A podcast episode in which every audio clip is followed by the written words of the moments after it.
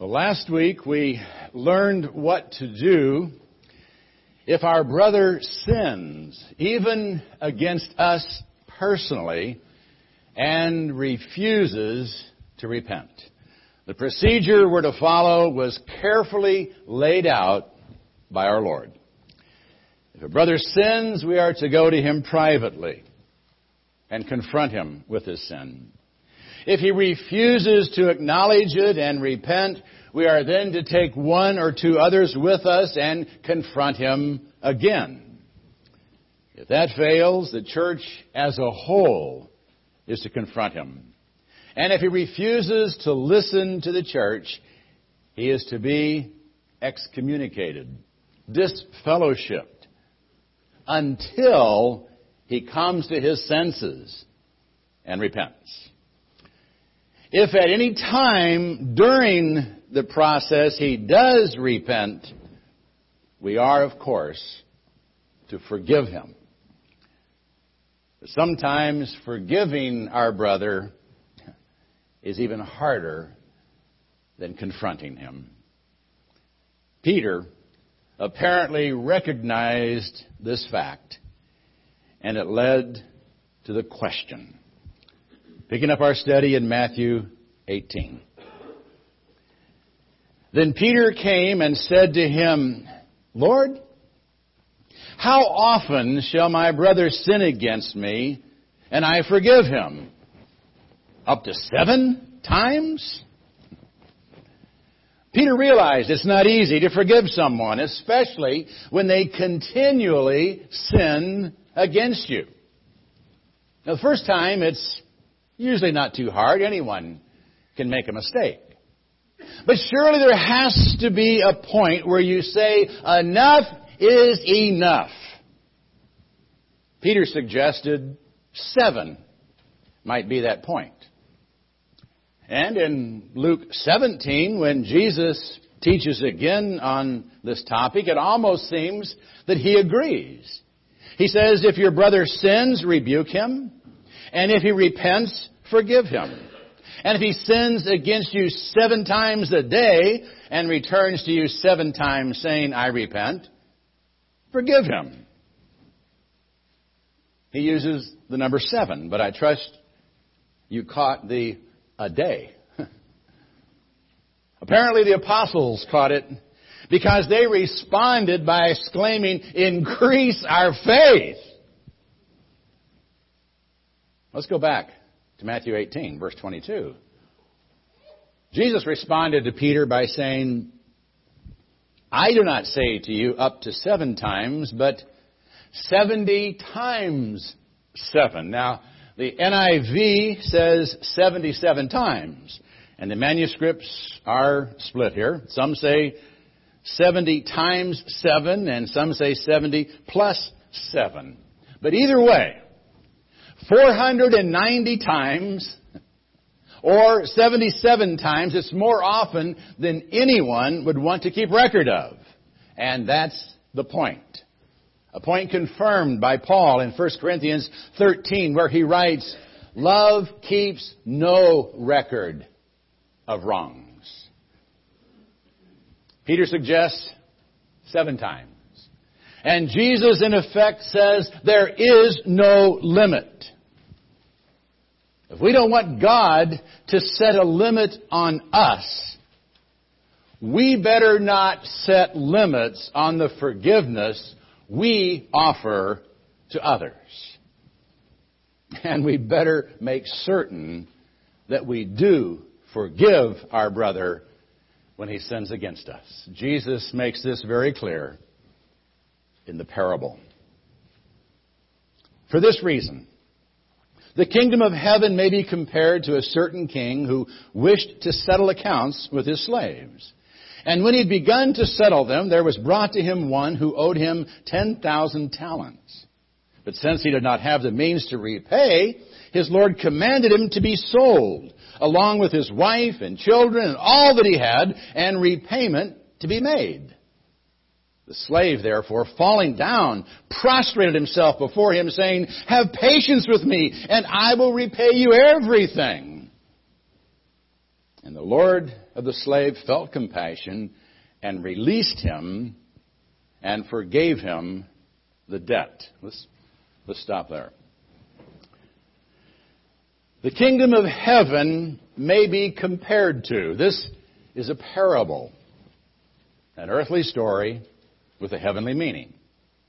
The earthly story is about a king and a slave that had been entrusted with a good portion of the king's treasury. Apparently the slave had been given the freedom to invest for the king or was responsible for paying the, the king's bills. Whatever his specific responsibility, he blew it big time. When an audit was conducted, it was discovered that he had misappropriated 10,000 talents. Now, a talent is a measure of weight and usually of silver. 10,000 talents of silver is generally estimated to be worth $10 million. But with inflation and the fluctuating price of precious metals, it may have been even closer to a billion dollars in today's buying power. Now, obviously, this wasn't a personal loan from the king. And there was obviously no way a slave could ever repay this amount. So the king decided to do what he could and get what he could from a pound of flesh. He commanded that the man, his wife, and his children be sold, along with whatever assets that he did have, and the king would recoup what he could. But the slave prostrated himself before the king, and he begged for patience, saying, I will repay you everything. Now, how silly is that? there was no way he could ever repay a billion dollars. And the king knew it. But he felt sorry for him. He felt sorry for the slave. He felt compassion. And he released him. He forgave him the debt. He didn't say, okay, I'll let you work off the debt. He canceled the debt. The king wrote off a billion dollars. And this was during a time when the total annual revenue of Palestine would have been less than 10% of that amount. This is big bucks. You can imagine the man's relief, his joy over such a generous act of forgiveness.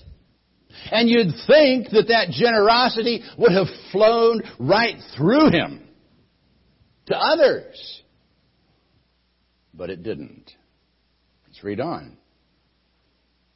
But that slave went out and found one of his fellow slaves who owed him a hundred denarii. And he seized him and began to choke him, saying, Pay back what you owe me. So his fellow slaves, his fellow slave fell down and began to entreat him, saying, Have patience with me, and I will repay you. He was unwilling, however, but went and threw him in prison until he should pay back what was owed. As soon as he was released and forgiven an unimaginable debt, he went out looking for a fellow slave who owed him. And he found one who owed him a hundred denarii. Now, this is often thought to be an insignificant amount, and in comparison to a billion dollars, it wasn't much, but it's, it's not pocket change. A denarii was the average laborer's pay for a day, so we're talking about a hundred days' pay here. Could easily be $10,000. Anyway, when he found his debtor, he didn't just ask for his money back. He grabbed him by the throat and started yelling, Pay back what you owe me. His debtor responded as he had responded to the king. He fell down at his feet and began pleading, Have patience with me and I will repay you. Now you'd think that something would have clicked. Hmm, I've heard those words before. I said those words. You'd think he would have identified with this guy's plight and would have been moved to compassion as the king had toward him. But no. He had the guy thrown in debtor's prison and demanded that he stay there until he paid back what was owed him. Now, unless the prison had a lucrative cottage industry, chances of his being able to ever repay back $10,000 were slim to none. And the first slave knew it. So did the other slaves. Let's read on. So when his fellow slaves saw what had happened, they were deeply grieved and came and reported to their Lord all that had happened. Then summoning him, his Lord said to him, You wicked slave! I forgave you all that debt because you entreated me. Should you not also have had mercy on your fellow slave, even as I had mercy on you? And his Lord, moved with anger, handed him over to the torturers until he should repay all that was owed him. The other slaves were shocked by this man's actions. They were grieved and reported to their Lord all that had happened. The Lord too was shocked and very angry. You wicked slave! I forgave you a billion dollars because you begged me to. Shouldn't you have had mercy on your fellow slave as I had on you? The king expected that his grace would have an effect on the man. But it didn't. Apparently, the slave didn't recognize his forgiveness as grace, as something undeserved. He must have figured he was worth a billion dollars to the king. After all, he was one clever dude. Sure, he had lost a billion, but if given a chance, he could make it up. And he was like a gambler who just knows the next turn of the card will make up for all his losses. I think he was really serious when he said if the king would have patience, he would repay everything. Now, he wasn't counting on his slaves' wages to pay back the debt, but he was sure that he was clever enough to get himself out of the mess he was in. And in fact, it had been easier than he thought. One little act of contrition and he was off the hook. He didn't even have to worry about paying back anything. Like some today, he'd been smart enough to use the system. He was bankrupt for the moment but not for long. He knew someone who owed him 10 grand. That would be enough to get him back on his feet. And if he could get back on his feet, he'd be off and running real soon. But his plan fell apart when he discovered his debtor couldn't pay him what was owed, so he threw him in prison. You know, it wasn't his fault if this guy wasn't smart enough to get out of it as he had. Besides, he had the legal right to have his debtor imprisoned. And if he didn't, other future debtors would think they could waltz on their debts as well. So it wasn't personal, it was just good business. And everyone knows you've got to be hard in business if you're going to succeed. I'm sure he justified in his own mind everything he did. But the Lord, his Lord, saw it differently. Moved with anger by his utter disregard for grace, the king had him handed over to the torturers until he should repay what was owed him. He didn't just have him put in prison, in debtor's prison, he had him tortured. And it went far beyond waterboarding. And the torturing was to last until the debt was paid. I trust you can figure out how long that would be. The parable's over. But Jesus didn't just leave it there. He continues with the warning.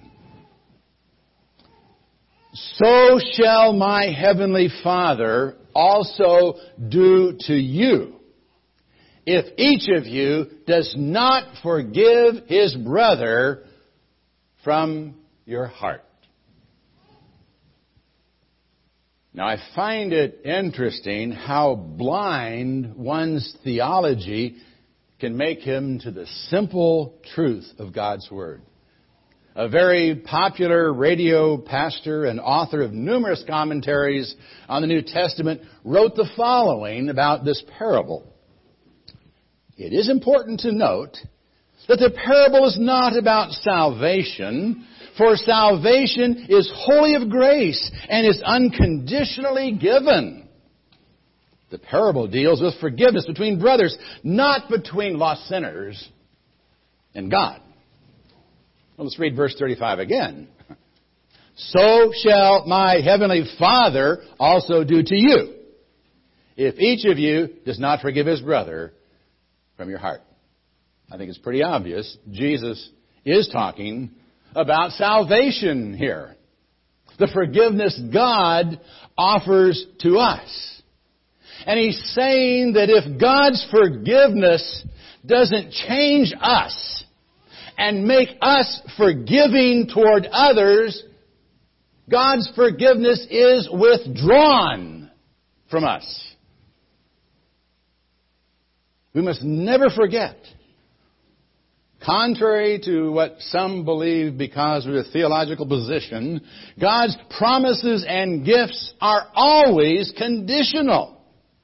They're conditioned by their terms and by their proper reception. Over and over again throughout all of the Bible, we find that God's promises are conditioned by the terms of the promise and by the way we receive and accept that promise. Didn't Jesus teach us to pray, forgive us our debts as we also have forgiven our debtors? Forgive us in the same way and to the same measure that we forgive others. That's part of the Lord's Prayer. And after teaching us to pray it, he went on to make it very clear. He said, For if you forgive men their transgressions, your heavenly Father will also forgive you. But if you do not forgive men, then your Father will not forgive you. Forgive your transgressions. Now, this isn't teaching that we can earn forgiveness by forgiving others. But what Jesus said here and the parable we're looking at this morning do make it very clear that we lose our forgiveness if we refuse to forgive. Why? Because our lack of forgiveness gives evidence to an unchanged heart. And if we can't find it in our heart to forgive others, all others, no matter what they've done to us, we've not fully experienced the forgiveness of our Heavenly Father. He may have offered it and even granted it in the hopes that it would change us but if we're not changed by it, He withdraws it. He withdraws it. Grace is free, but it's not cheap. He expects it to make a difference in our life. And if it doesn't, we lose it. That's why it's not enough to just say, okay, I'll take it when forgiveness is offered. You must truly believe that you need it. And without it, you are doomed eternally. And that you could never save yourself. You could never pay back what you owe. Then, when you receive it, you'll appreciate it. And you will be changed by it.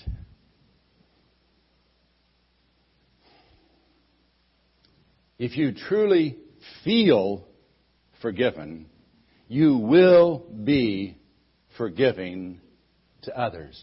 You'll not be able to help it. So if it's hard for you to forgive, re-examine your own forgiveness.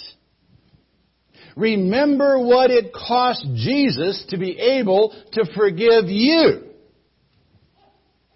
And you'll discover it's not all that hard to forgive your brother. If you have trouble forgiving anyone, just go back to Calvary. Amen?